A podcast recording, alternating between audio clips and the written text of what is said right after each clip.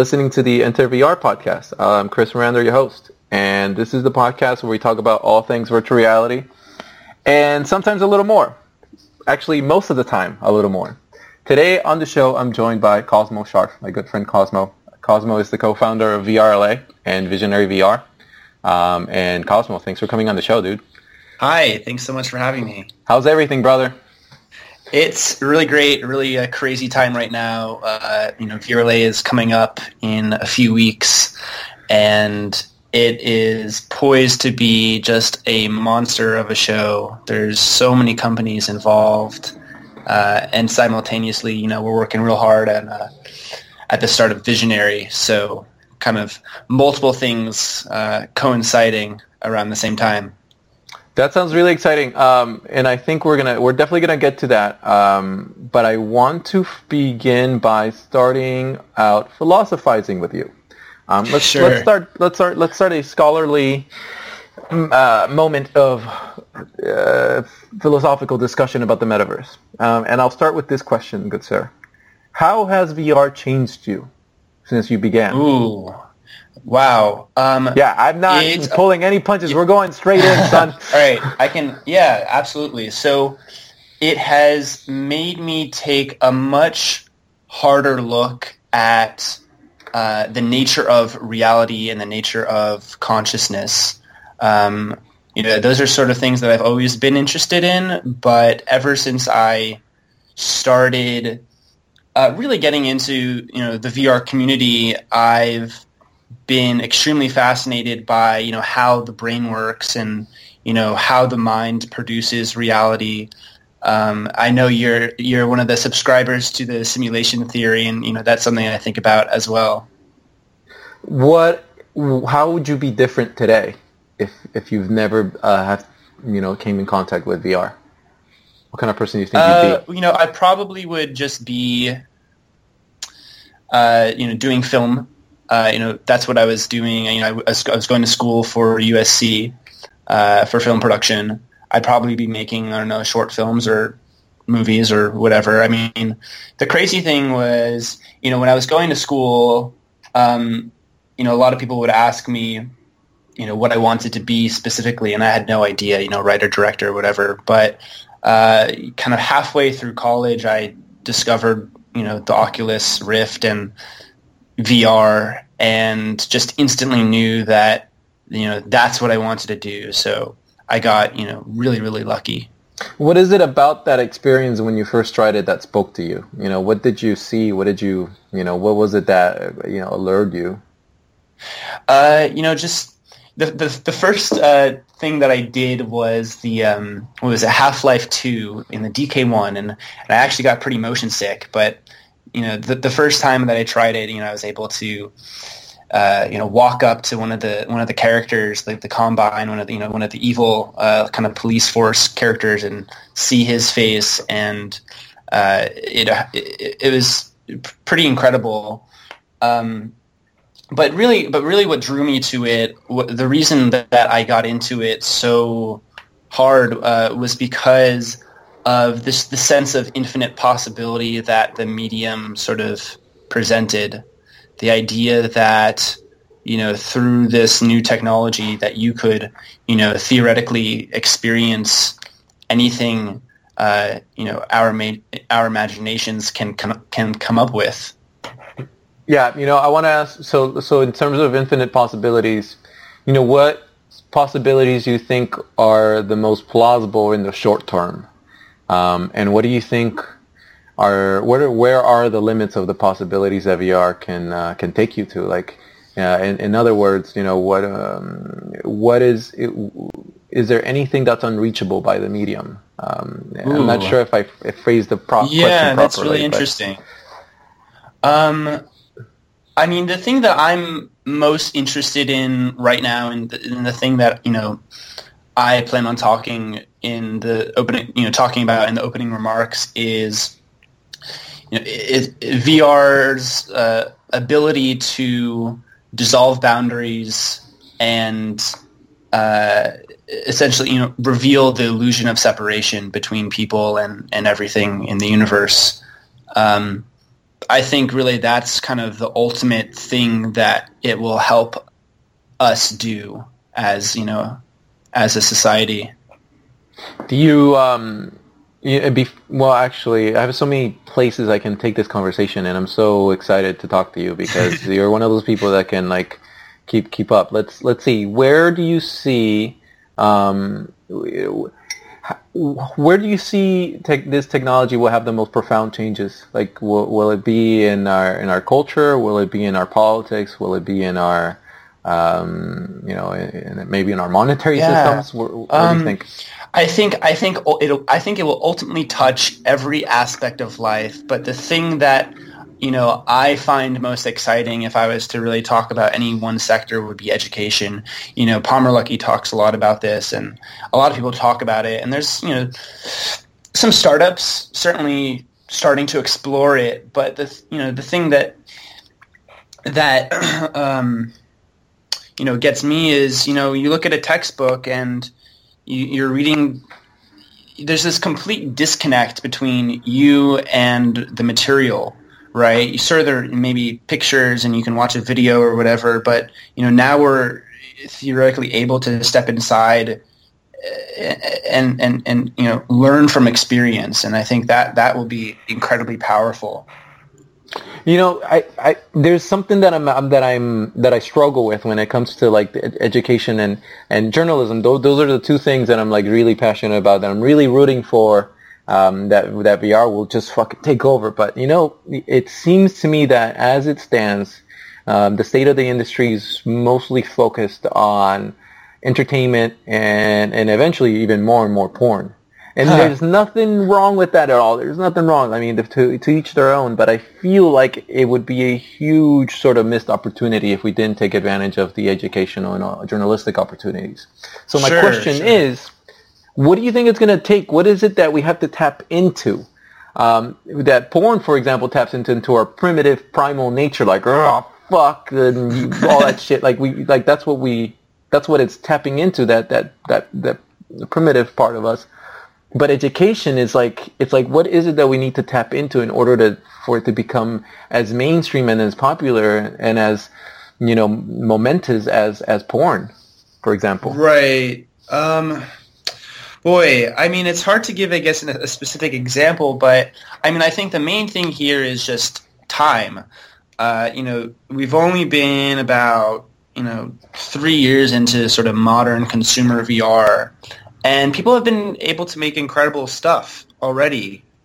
Eh, but it will, you know, take you know several years for us to start seeing those applications that make VR truly useful, the kinds of things that will keep us coming back. Uh, just in the same way that you know we use our phones and our laptops daily, and we depend on them. And I think, you know, it, it's going to take time for people to come up with new things that, uh, you know, were never possible before for this new uh, technology. Yeah, it seems like VR as a tool for education is setting us up for a, a paradigm in which we have to learn, you know, relearn how to learn things because so so far we've learned things by uh, mostly reading shit off of a screen or mostly sit, sitting in front of someone and having them lecture to us. Um, it seems to me that you know um, th- that not only do we have to like relearn how to learn, but also um, relearn how to teach ourselves. It's it seems like that's another vehicle that might be mm. uh, an obstruction. You know, like how do you teach people in VR? You know, like how do you deliver an effect, and, and then how do you know that that person um, has learned the lessons that you want them to learn. You know, any thoughts yeah. on that? Um, well, I mean, something that's really interesting about education in VR is the possibility for, you know, th- thousands, you know, millions of people to be experiencing, you know, the same sort of perspective, uh, say like in a virtual classroom, um, and and watching you know uh, one teacher, right? So you could give everyone you know the best perspective, even if you know there's you know thousands of actual people. Yeah, it's that in that sense it'll be much more cost effective for sure. Um, Yep. But let's let's change the subject. Let's let's uh, let's let's go in another another direction. Have you been playing Overwatch at all lately? I have not. It looks like a lot of fun. I uh, used to play TF2, but um, honestly, just like don't have a whole lot of time to play games right now. You- Uh, Cosmo Scharf, I highly recommend. Highly recommend that when you do have time, check out Overwatch and then add me. Um, Okay. It's it's it is very much like Team Fortress 2, it, it- but it's also, you know, and we talk about this at the office. Like fucking Blizzard nailed it, dude. They nailed the perfect, quick hit of dopamine sort of first-person shooter team-based game. It's it's so it's so good. Um, and it's very addicting. And yeah, I actually, actually, don't play it. Don't play it. You might, you might actually not be able to get shit done. yeah, that's kind of my primary thing right now is getting shit done. Yeah, no. How how what is your uh, what is your uh, share with me your tips, uh, your life pro tips at getting shit done. Like how do you how do you do it? Uh, I mean, you know, the past few months have been pretty stressful. Just you know, getting everything together. The recently in the past month or so, I've really been, you know, trying to make an effort to uh, go for a run every day and also meditate every day. Um, it really kind of helps uh, keep me calm and and focused. Um, I also recently discovered this um, this website called uh, Brain.fm, which is uh, plays kind of like uh, music to help you focus. That's uh, algorithmically generated by uh, like a AI. Interesting. How Yeah. effective do you think it is? Do you has it do you has have you seen like noticeable improvements in your ability to focus and, and work? Yeah, I think so. I think it works. I mean, it's a little hard to tell if it's um, sort of like a placebo effect, but I definitely do feel focused. Um, Hmm. Yeah, I mean, I'd, I'd recommend tr- uh, checking it out. That's really cool. I highly also recommend who's ever listening to uh, also go for a run and also meditate because those things actually do well do work. Um, what's your technique when you meditate? What do you what do you do? Okay, uh, I'll let you know what mine is.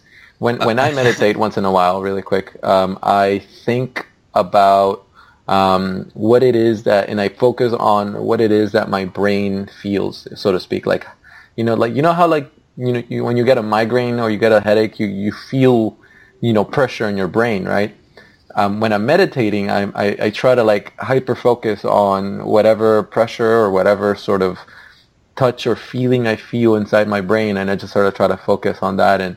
And, and sometimes I, I think that I can play with it and like I can transfer the pressure from one end to the other, but it's probably more like placebo or it's in my mind. But what's your technique? How do you do it? Yeah, uh, well, I, I use uh, this app called Headspace. Um, it's pretty useful. Uh, there's lots of different um, uh, sort of sessions you can do. I mean, really just about sort of um, following the breath and uh, kind of body scanning and uh, there's like one thing where it's like you try and imagine like liquid sunlight like flowing into your body, um, which is kind of cool. Um, Hmm. But yeah, I, I, I, I, you know, started using it about uh, I don't know five months ago or so, and it's been it's been pretty useful. Have you ever explored or have you ever tried a sensory deprivation tank, by the way? Yeah, I've done it twice. Uh, it's Oh, re- cool. it was really awesome. The the second time um, was was like pretty crazy. Where like I kind of, you know, you're you're sitting in it, and you know, the first sort of half hour, forty five minutes or so, you're kind of you know relaxed, but um, kind of just a little bit like anxious about like sort of like what are, like what am I supposed to do in here? And then sort of the last half hour, I like almost forgot like what I was doing. I forgot like that I like I was in like that I was floating in a thing, and I I, I was sort of had this um, experience of almost kind of like lifting out of my body a little bit. Like it wasn't that intense, but Mm. I could I could see how like if I was in there for a little bit longer that it, I could really kind of separate um, the mind from the body, which was kind of a crazy experience. Yeah, that sounds kind of that sounds pretty crazy. I don't I don't think I had anything as um, uh, profound or as as uh, intense as you. I but I the times that I have tried it, I've walked away with a lot of um, well, feeling really relaxed, just really relaxed, and I think yeah. that's yeah, really kind feeling. of like scarily relaxed. Yeah, yeah, yeah. Actually, it's like it's it almost it almost feels like coming back from VR. Like it's almost like your your body or your mind isn't quite connected yet or tuned into the, the real world yet. yeah, yeah, For a little it's- while. Yeah, it's it was it's pretty awesome. It, it is almost like scary in a way where it's like no one should feel this relaxed. I think I think uh, we should have government mandated uh, sensory deprivation tanks in every home, um, so everybody can chill the fuck out. you know, awesome. dude, totally, totally. That's what we all need. Just we all just need to chill out, man. I feel you. Um, so you know, like like really, like really, without getting into like the you know, like the politics of the world, like holy shit, 2016 has been a crazy fucking year. God damn. Wow. Dude, yeah, it sure has. I mean, fucking Trump and all this politics and shootings and Yeah. things are things are uh, definitely. It seems to be getting increasingly crazy. So he- hear me out on this one. I'm a, I'm of the belief that I think that the world is facing exponential problems, um, such as climate change. Um, in many ways, the human overpopulation can be exponential.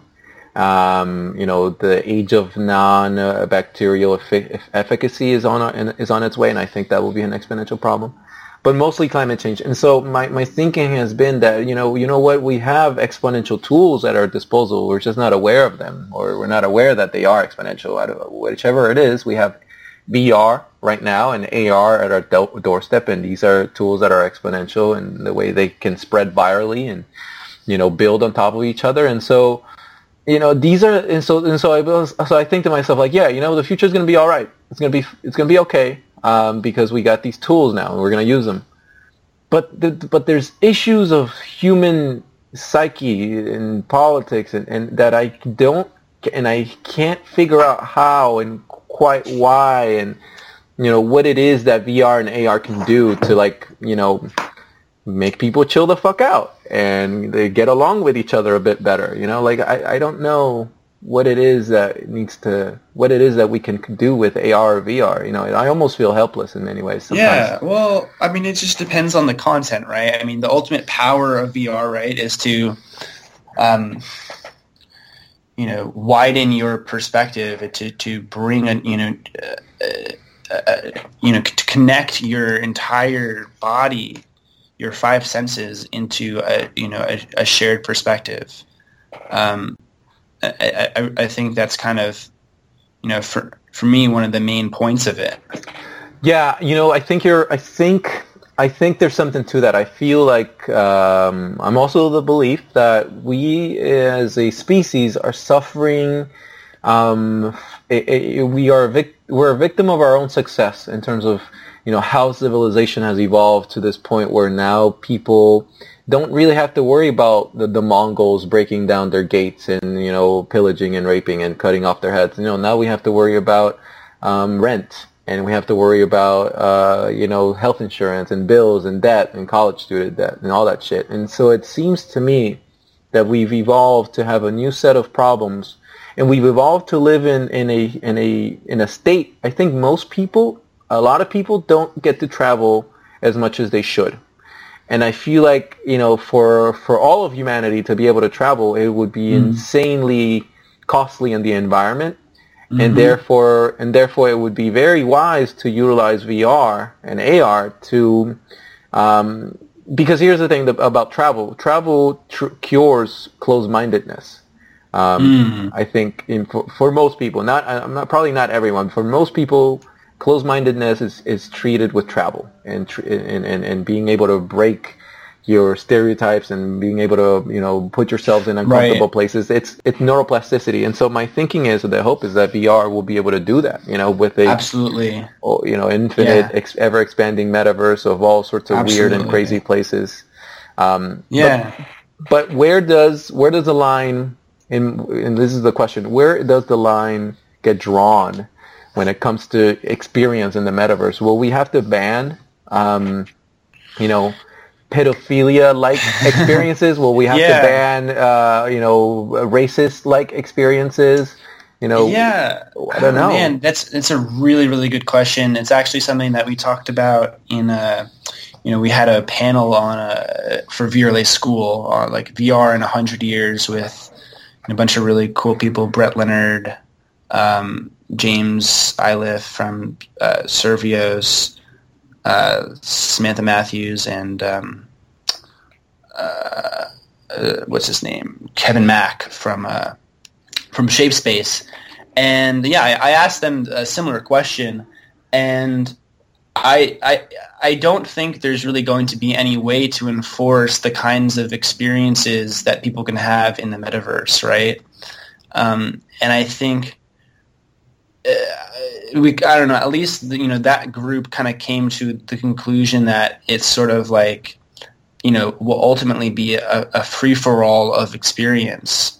You know, who's to say that you know one kind of experience is acceptable versus you know, one that's not. And it definitely, you know, imposes some really interesting moral dilemmas that, you know, might not actually get solved. Yeah, it's but the discussion will arise because, and I'm gonna play the devil's advocate because it makes shit interesting. Um, the, the someone will come out and say, well, you know what, you know what you're doing with it. This is a really good point that Jesse Schell brought up with a Unity uh, lecture he gave.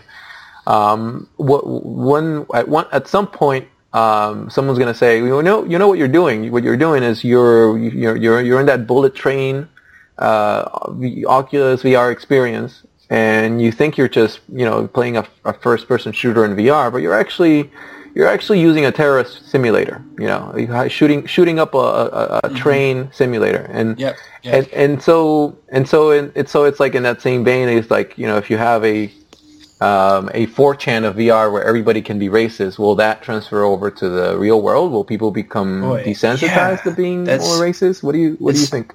God, it's a really tough question. Something that I think about as well, actually.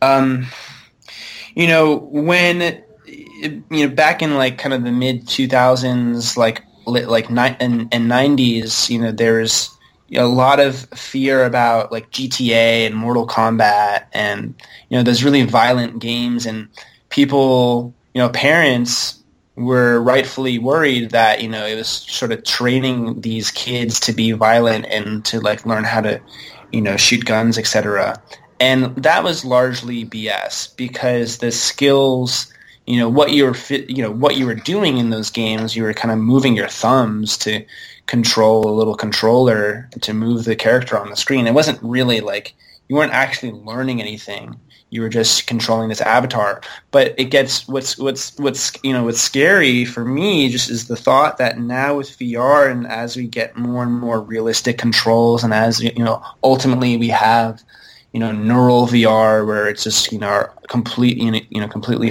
five senses are, are inside there. Um, you know, really does seem like you'd be able to, you know, train people to, um, you know, do, you know, to, to pick up skills that would actually, um, you know, have, um, you know, meaning in real life. But, you know, perhaps, you know, the kind of counter to that point would be, you know, if if it is super realistic in VR, then you know hopefully you know people will not have the urge to do such things in real life, and you know the the hope is that you know you know horrible things that people do will somehow be decreased is you know is the hope. But you know who who knows what what's ultimately going to happen.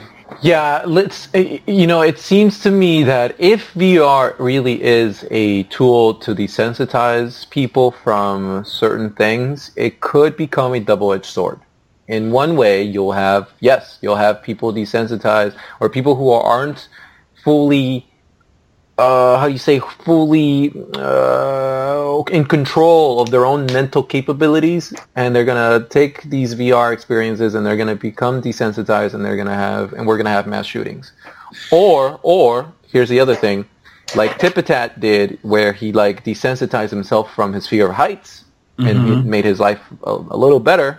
You know, we could also desensitize people from sexual taboos, and we can spark Yeah. a whole new sexual revolution 2.0.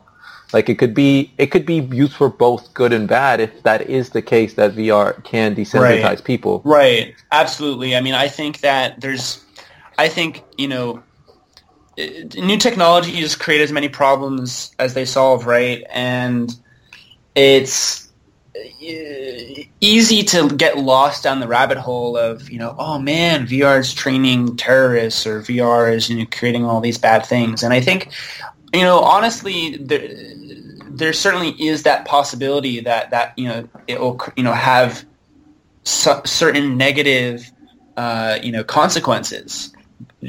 But but I think that the positive, you know, outcomes will dramatically overshadow, um, you know, w- the, the all the bad stuff.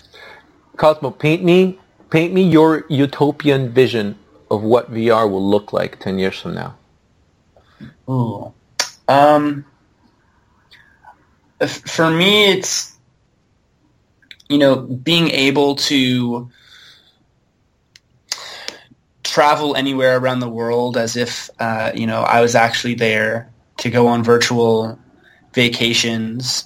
Uh, you know, to be able to actually you know walk around in, in, in, in virtual spaces as if I was actually walking you know with my with my you know real body um, and to be able to you know have incredible adventures and journeys and uh, you know with my friends and family and, and be able to to talk to uh, my family as if they were you know there in the room with me you know you know even when they're you know thousands of miles away so it's it's it's it's stuff like really what I'm what I'm looking for is kind of like a a Willy Wonka simulator. Hmm. you know, where the, it's the sense that you know when I read those books and watched the movies, that you know you're inside this this magical factory, and there were thousands of doors, and behind each door was some incredible thing where you know you didn't you you didn't know what to expect, but you, you knew that it was going to be awesome, and so I think that's kind of you know what what I'm looking for out of VR in, in the future. Hopefully, the Void will make a Willy Wonka factory uh, experience. Yeah. oh man, but you couldn't taste anything though. Or could you? Or could you? Well, not yeah. I mean, I mean, I know. think, I think, I think in the future for sh- in in the long term for sure. Near term, I mean, who knows how to do that? But that's you know the the, the possibility of kind of like. You know, I think not a whole lot of people are thinking about food in VR. This is something that we're talking about with uh, the last time I was on a podcast with Rev, Reverend Kyle. We were talking about the you know the possibilities for food and VR to be able to, you know, invent entirely new, you know, kinds of food that look totally impossible or behave in totally crazy ways or in taste and you know the texture.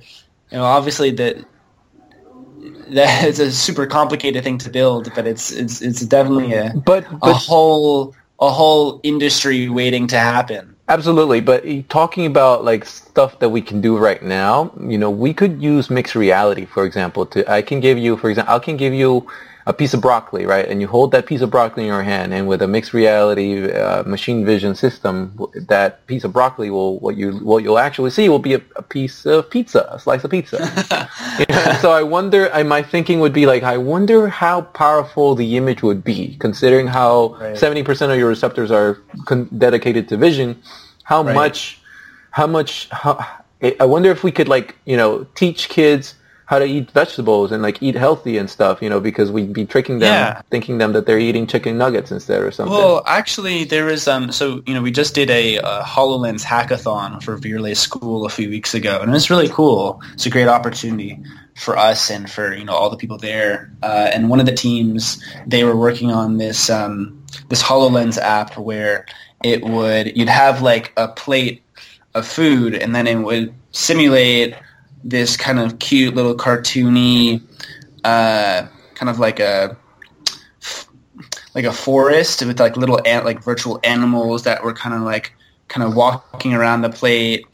And the the idea was to kind of encourage kids to eat healthier foods by making it more exciting. So i thought that was really interesting and really kind of just the tip of the iceberg for kind of ways that mixed reality can you know positively impact our lives Yeah, this is how mind control begins. Very with with good intentions, doesn't it? But I'm just joking. No, I'm not. Uh, uh, he, what he, I am boycott. By the way, I'm boyc- ho, ho, ho, I'm boycotting Pokemon Go until I can get it inside of an AR glass like Hololens. yeah I- have you yeah i haven't messed around with it I- i, I feel like i'm just going to be disappointed My girlfriend just left me, like literally just dumped me before Pokemon Go. Um, she so so it's that it's that effective. It's gone viral. Like the servers keep crashing. Um, and yeah, she, she, she really did, dude. Like she was supposed to come Sorry. home like an hour ago and she's out catching Pokemon. Um, so She it- left you for Pokemon? She's not having more Pokemon. I, I Which, think what, which uh, which Pokemon is she dating now? I, well, no, she's, she's with all of them. She's, she is the Poke, she's now, instead of a cat lady, she's Relax. a Pokemon lady. So it's, you know, I guess, I guess there's something I can't provide that Pokemon can. Um, yeah, so it's not just me. Every out, every male out there in the world, be watch out. Don't let don't let your girlfriend download Pokemon Go. They're gonna. Yeah, I mean, I, I read the the Road to VR uh, article on, about it, and I haven't downloaded it myself, but it, it's you know you know they made that that that teaser trailer for it on YouTube. It's like it's really like the dream of like you're it's totally immersive and like the Pokemon are like these giant creatures and you're like looking around. I think like that will totally be possible, right? With like stuff like you know Magic Leap and uh, you know Hololens and whatever Apple's working on. Oh yeah. Uh, but it, yeah, right now it's it's definitely kind of you know the very first stages of, of getting stuff t- to be like that. it's becoming it's it's getting it's going to get to the point where uh, uh, us as adults will be doing things that are more childlike like having imaginary friends because basically basically when when it gets good enough like we're going to have AR imaginary friends like more or less you know? And it's going to be it's to be very interesting. It's going to be very interesting how um, you know how Yeah. ahead of our time we were.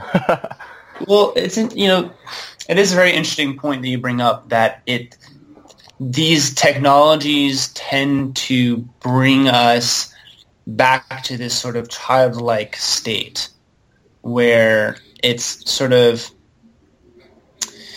you know when we're kids we don't have you know we don't really think twice about you know playing tag or running around or you know talking to you know imaginary things or sort of just you know having fun without you know the worry of all the sort of adult life. And i think you know really the the, the power of vr will, will you know be able to bring us you know at least temporarily back to a kind of headspace where anything is possible you know what else does that or you know what else brings us to a childlike state uh, psychedelics. LSD? Yeah, I was gonna say.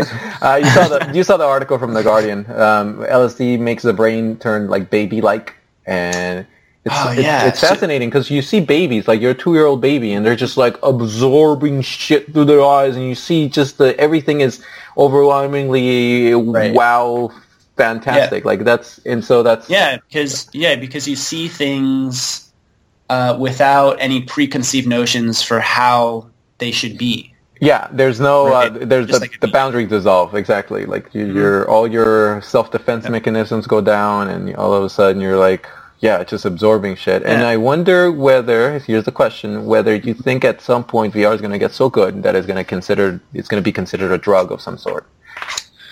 Um, boy, yeah, I think so because people will, you know, at that point, people will become addicted to it, right? They're going to want to spend, um, you know, more time inside that than, you know, the physical reality, and so, you know, I think there's going to be a sort of a backlash against that. I mean, it's kind of hard to predict exactly how it will play out, right? Mm-hmm. But I think it's only a matter of time before it becomes regulated in some ways, right? When you think about, you know, when we have, I guess, like, I don't know, nanobots or whatever.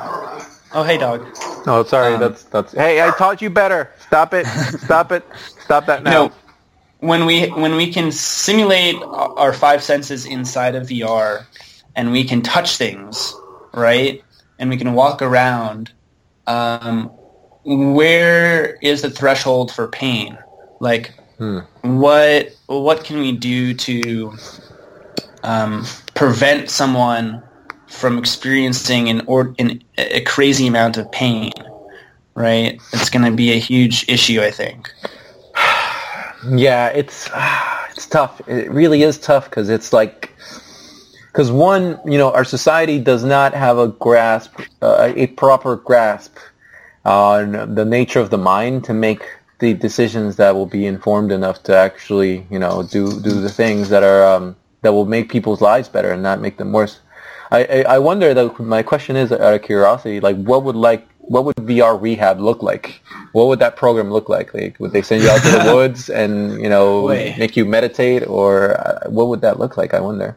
Yeah, that's uh, it's kind of like a very dy- dystopic sort of thing to think about, right? But it's gonna happen, maybe. yeah. Um, I mean, there's already kind of things like that. I was actually reading uh, just yesterday this book. Um, they were talking about this place called Camp Grounded where you like go away into like some forest or whatever and it's like, you know, no phones and the whole thing is like kind of sort of simulating what camp was like when you were a kid.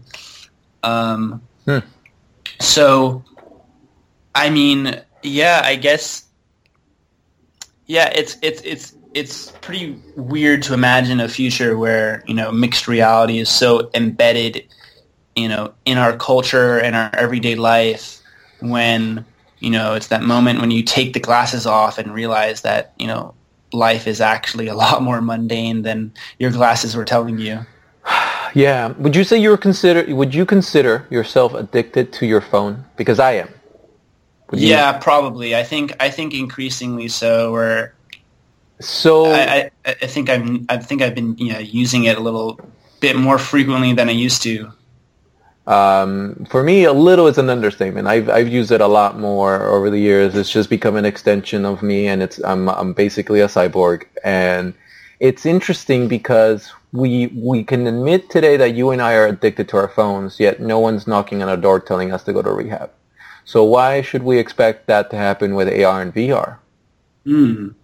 Yeah, I guess that's a good point. Um, I mean, I think maybe, maybe, maybe then that won't happen. Maybe Hopefully it'll not. just become so. Maybe it'll become so normalized that we won't even think twice about it. Yeah. Well, I think we will think twice eventually when the what we look through the screen is uh, indistinguishable from real life. I think, but those questions will be different kinds of questions that we'll start asking. Which reminds me, I should ask you, what do you think is going to happen once we put on the headset and we can't distinguish between the real life and what's inside the headset? Right. um, yeah, it's a very exciting and, and scary idea, right? Because the thing that I wonder about is like, how do you build an escape hatch out of the matrix, right? Like how do you force quit out of something that you're completely enveloped inside of, right? Like we have to start thinking about that before we actually build it. Otherwise, we're just going to get trapped. yeah. Yeah. Well, what are we trapping ourselves in? A, a reality that's not made by us, for us? Um, I mean, I don't know exactly what it would be. It just like, you know, how do you how do you prevent mind prison, right? Like, have you seen that um, the the Black Mirror White Christmas episode? No, that's the one episode I haven't seen yet. Oh, okay. I'm not going to talk about it. Okay. But, um, oh my god, it Black Mirror is awesome, but that one episode, the White Christmas episode with Jon Hamm, Yeah. is mind blowing. It, it it it has so many crazy concepts in it. It's just so well executed, so well written. There's so many twists and turns. I highly recommend you checking that out. Uh, it's relevant to Mind Prison. I have something to do after we stop recording this podcast. Thanks, yeah, man. no, it's it's it's it's it's pretty incredible.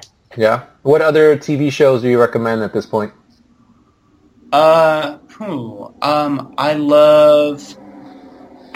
Uh, I've just been watching Orange the New Black recently. Uh, how is that, been- by the way? it's pretty good, pretty entertaining. Mhm. Um, uh, you know, just finished Game of Thrones. Silicon Valley is incredible. Um, uh, been watching a little bit of Cooked on Netflix, uh, where it's like, or or actually, oh, uh, Chef's Table. I love Chef's Table. It's pretty good. Um, Have you yeah. heard of Broad City, by the way? uh, I have, but have not watched it. I've been I, I, I, I people whom I highly regard have have, have recommended that show to me, um, and I think and I think I'm gonna check it out. I haven't seen it yet, but it seems like it's extremely raunchy, and it's like you know the, the style of comedy that you know that is very not politically correct, and um, yeah, it's these it's these two Jewish girls that live in New York, and they don't give a fuck, and it's kind of cool. I think um, to see that style of comedy um, out there still. Um, but yeah, let's see. Any good movies you've seen? We're gonna go go through the. Oh, I wanna, I'm just I, gonna, am trying to. through I'm, try- favorite, yeah, I'm trying to get my check- favorite color, uh, my favorite movie uh, and books. book. Let's talk about books and Um, movies. Um, boy, um, I just saw Finding Dory. How was it was that? pretty good. Pretty good. yeah, had, had had some laughs in there. Do you think if Pixar jumped into the VR game, um, do you think that they would be able to conquer, or do you think that they would struggle? Hmm. Uh, you know, it's. It, it, I, I think it's a really exciting possibility to imagine those kinds of characters and that you know quality level inside VR. It's definitely you know making VR is a, a totally different process from making you know you know rendered rendered stuff that they do. Mm-hmm. Um, you know, I'm sure they must have some people working on it, but it's it's uh, definitely an entirely different ballgame. Let me ask you this. Um, I haven't forgotten about the book thing. I'm going to ask you about the book thing in a bit. Um, let me ask you this. You know, you so how do you? How, what are your thoughts in terms of what is the state of the of the industry at this point? Where, where, if if I came up to you, a random person on the street, and I say, Cosmo, what's the state of the industry right now? How would you respond to that? Uh, it's a very exciting time. You know, it's it's interesting because for the people in the VR community, we've been, you know, been waiting for what feels like forever for the Rift and for the Vive to launch, uh, and now they have. And you know, the the PSVR is launching pretty soon. So now we're kind of in this new phase where, you know, it's it's a lot more real. There's a lot more at stake, and I think, you know, in the next year or so, we're, you know, going to face this sort of period of disillusionment where things, uh, you know, the trough of sorrow, so to speak, where things, you know, aren't, you know, selling quite as well or, you know, it's not as, you know, quite as exciting as we, you know, imagined it to be. But I think, you know, I truly believe that, you know, VR and AR are the future of all of entertainment, media, and life itself. And, um, you know, it's only a matter of time for, you know, us to start seeing those truly uh, revolutionary types of software um, that you know we've all been waiting for. Yeah, how do you feel about the HTC Vive sales figures? Um, it seems like they hold, they sold 100,000 units mm-hmm. so far, um, and they've made around 90 million dollars in sales.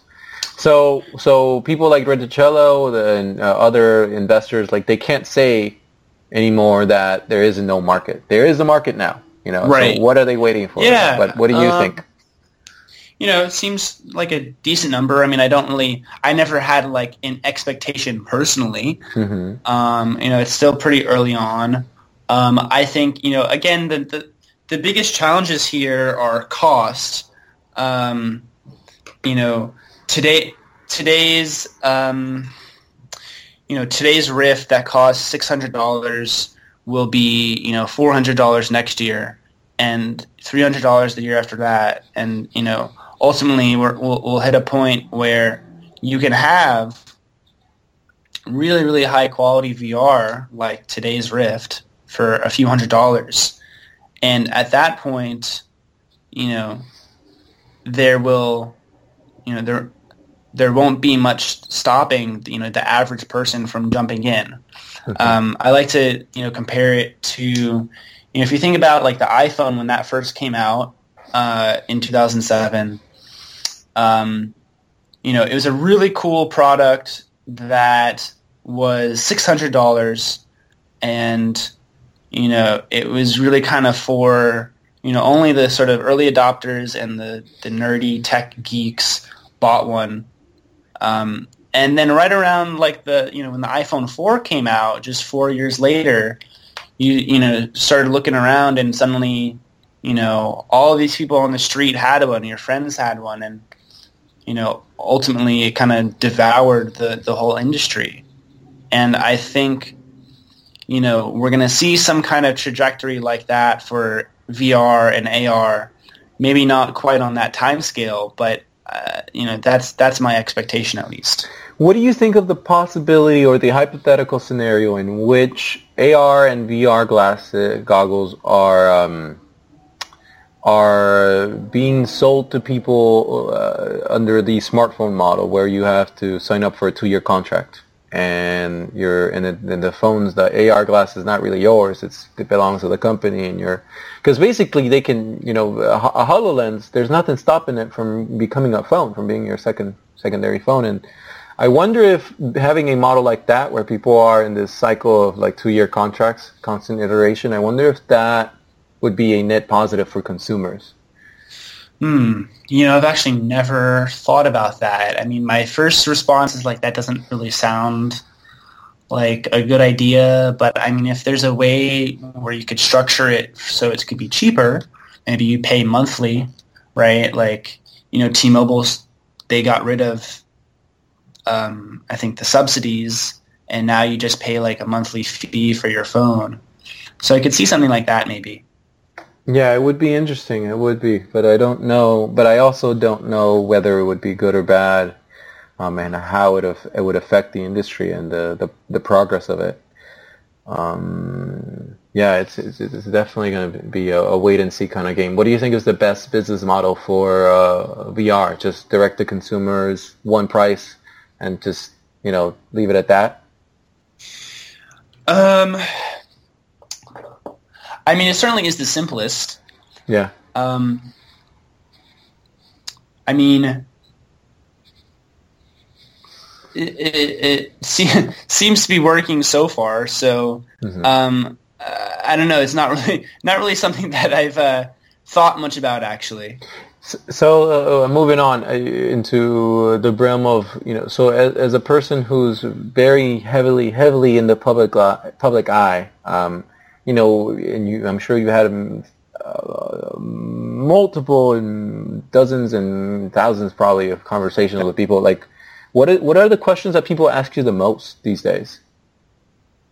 Well, questions that you just asked me mostly actually just like stuff about you know where's the how do you get into VR where's the VR industry heading um, you know, what where do you see this going in five you know five years? Who are the big players? You know, simple simple questions like that. What is so? What do you how do you respond to the question of how do you get into VR? Well, the good news is that there's more and more VR startups every day. Like I remember when we first started VRLA, it was really difficult to you know even find people who had that first dev kit. And now it seems like you know there's you know almost too many VR startups. And I think um, you know if you're in California that's really good news for you because you know it feels like a you know at least from my perspective that the majority of you know VR startups are you know you know uh, being founded here. Um, but you know, if you really want to get into VR, uh, you know, the first you know places to you know go are you know places like Road to VR, Upload VR, the Oculus subreddit. You know, really just reading those every day and learning as much as you can, and of course going to meetups and you know events like VRLA and um, you know hopefully you uh, have some connections to uh, people already, but um, I don't know. We have to. I can't really give a specific example, I guess. Interesting. Yeah, yeah. It's, um, I, you know, when I say what I like to say to people, and it, it definitely varies on the crowd um, or who the person is, but a lot of times, a lot of the times I think about like, well, you know, like if I were, if, if I needed to hire someone or if I needed to like work with someone, partner with someone, like I need to see if they built something, if they, if they, you know, what they're capable of and a resume doesn't do it for me. You know, I you know I, I need to see something tangible. What did you build? What have you done? Um, and so and so things like a podcast, things like a meetup, things like you know an app, a VR mm-hmm. experience. Like if you built shit like that, like you're, you know, you're you're more you're well positioned um, than better positioned than someone who's handing out resumes. Yeah, absolutely. That that that was the uh, the answer that I should have gave. no, I, I we were we were both we were both in sync. We are both thinking it. That's for sure. Um, yeah, where where what's the future of VRLA? Where where are you guys going to take this? Uh, we are gonna ultimately take over the entire LA Convention Center, just like E3. I don't know how long it'll take us to get there, but that's my goal. Um, you know, uh, we we also are you know continuing to expand VRLA School. Uh, you know, right now we're doing uh, you know monthly workshops, but ultimately I you know would like to do them more frequently and do more in depth you know educational sessions for people because I think that's really important. Uh, you know, to help you know teach people how to you know actually get into this industry. Um, you know, we'll probably start doing, um, you know, other types of events. We haven't, you know, quite, you know, figured that out yet, but uh, there's certainly a lot of possibility, and I think we're, you know, well positioned to, you know, take advantage of, you know, all that's out there. How do you, what do you attribute your uh, your success so far to? Like, um, what what has made, you know, yeah, what has made you guys successful yeah. so far? Uh, I think mostly timing uh, is a, is a huge thing. Um, we kind of started the meetups about a year before everyone kind of woke up and realized that VR was going to be important. so we're just really, really lucky uh, for that. And then, you know, we really all it's all it is is you know every new event, every new show, we say, okay, that was great. It was fun. Let's do the next one even bigger. And we've done that for seven, you know, seven times now. And we're expecting uh, about 6,000 people in the West Hall of, of the LA Convention Center. Um, and, you know, just a lot of hard work. The team, you know, does all of this, uh, you know, our team makes all of this possible uh, on their own time. You know, we're not really getting paid for for this. Uh, we all kind of have day jobs, so it's definitely um, really really challenging uh, to to pull pull this off and continue growing growing it. Um, so you know something will you know will have to change in the way that you know we work for sure mm-hmm. uh, because it's just kind of grown beyond us. But you know I'm I'm really proud of what we've already accomplished and you know really just getting started. What things do you think, if you could go back in time uh, three years ago, um, and and you uh, were able to speak to uh, the Cosmo that was about to get VRLA started, like what advice would you give him, knowing what you know now? Boy, um, you know, when we started, I wasn't trying to be in the LA Convention Center you know? Like i just wanted to meet other people in the vr industry. So um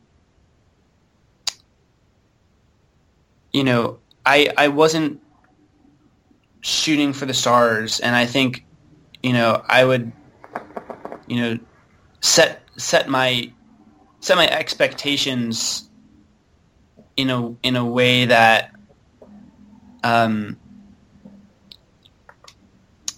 you know, didn't didn't make me kind of complacent, I guess.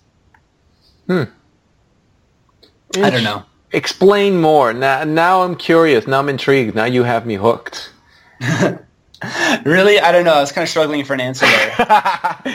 no, I mean it's like well, that's what that's what I like. I like I like the struggle. I like I like to see I like to see your mind at work. Um, and and yeah, I need to poke a little a little bit more at that. Like you know, what, do you what do you mean? You know, did you did you feel like you're not a, you weren't as as ambitious as you as you should have been in the beginning? No, I think we were perfectly fine. It just my my point was just that you know you can't like if if uh if I had start if I had wanted to be in the LA Convention Center when we first started, like we never, like I never would have started it, you know. Mm. So there's a certain certain amount of kind of naivete that I had around, you know, the the whole thing when we when we first began. Mm-hmm. How has how's it how has the industry changed um, since you first began watching it? it's gotten a lot larger. For sure. Uh, you know, like like I said before, you know, there's so many new companies in here. You know, the hardware has dramatically improved. You know, when we first started out with the DK1, et cetera, uh, you know, it was a cool thing, but it, you know, made a lot of people sick, and you know, it wasn't quite clear that it was, you know, going to be you know successful. It wasn't until you know the, the the Crescent Bay and stuff like that where it really was like, okay, this is real. This is this is it. Um, and you know, seeing all these new people flock towards this thing that you know I thought was this kind of weird sort of niche thing is really exciting. Mm-hmm. Yeah, it's yeah, it totally is. Um, Cosmo Scharf, we're going to start bringing things down to a close. Do you have any final thoughts? Any, any anything you'd like to you know that you've been holding back inside of your heart? You'd like to let out for the world to know? I love you. I love you too, brother. uh, no, uh, well, VRLA Summer Expo is on August 5th and 6th. Um, it's going to be an awesome show. We are selling tickets now at virtualrealityla.com. So if you're interested in attending, you can go there. Sweet. I will add all those links and information in the show notes. Um, Cosmo Scharf, thank you again and always for being a true scholar and gentleman of the metaverse. Um, and hopefully I can catch you again in in uh, in meatspace soon. Absolutely. I hope to see you at the show.